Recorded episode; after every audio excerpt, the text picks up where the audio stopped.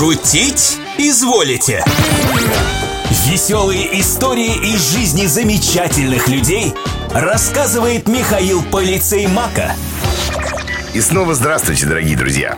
Крылатая фраза «все могут короли» в полной мере относится и к королям шахмат.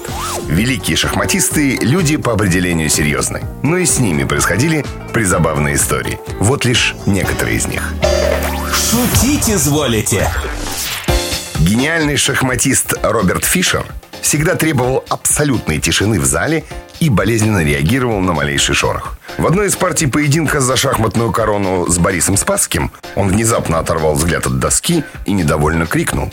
«Девочка в двенадцатом ряду, немедленно прекрати сосать леденцы!» «Да я всего-то третий взяла», — попыталась оправдаться юная поклонница шахмат. «Не третий, а седьмой, маленькая лгунья. Думаешь, я не считаю?»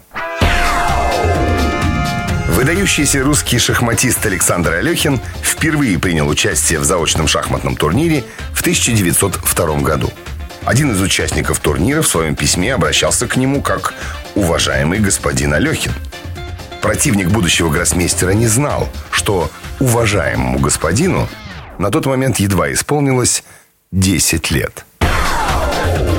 Знаменитый кубинский шахматист Хосе Рауль Капабланка проводил сеанс одновременной игры – один из соперников, сдавая партию, спросил его «Скажите, пожалуйста, маэстро, хорошо ли я играю?»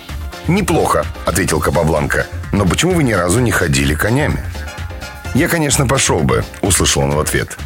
«Если бы знал, как они ходят». Шутить изволите? И как тут не вспомнить 12 стульев Ильфа и Петрова? Великий комбинатор играл в шахматы второй раз в жизни — Очередной выпуск «Шутить изволите» ждет вас на Юмор ФМ уже очень скоро. Прощаюсь ненадолго, ваш Михаил Полицеймак.